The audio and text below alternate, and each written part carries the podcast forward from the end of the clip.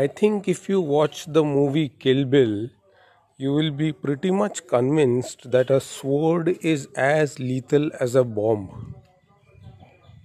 That a sword will be as lethal as a bomb. For that, watch the movie Kill Bill.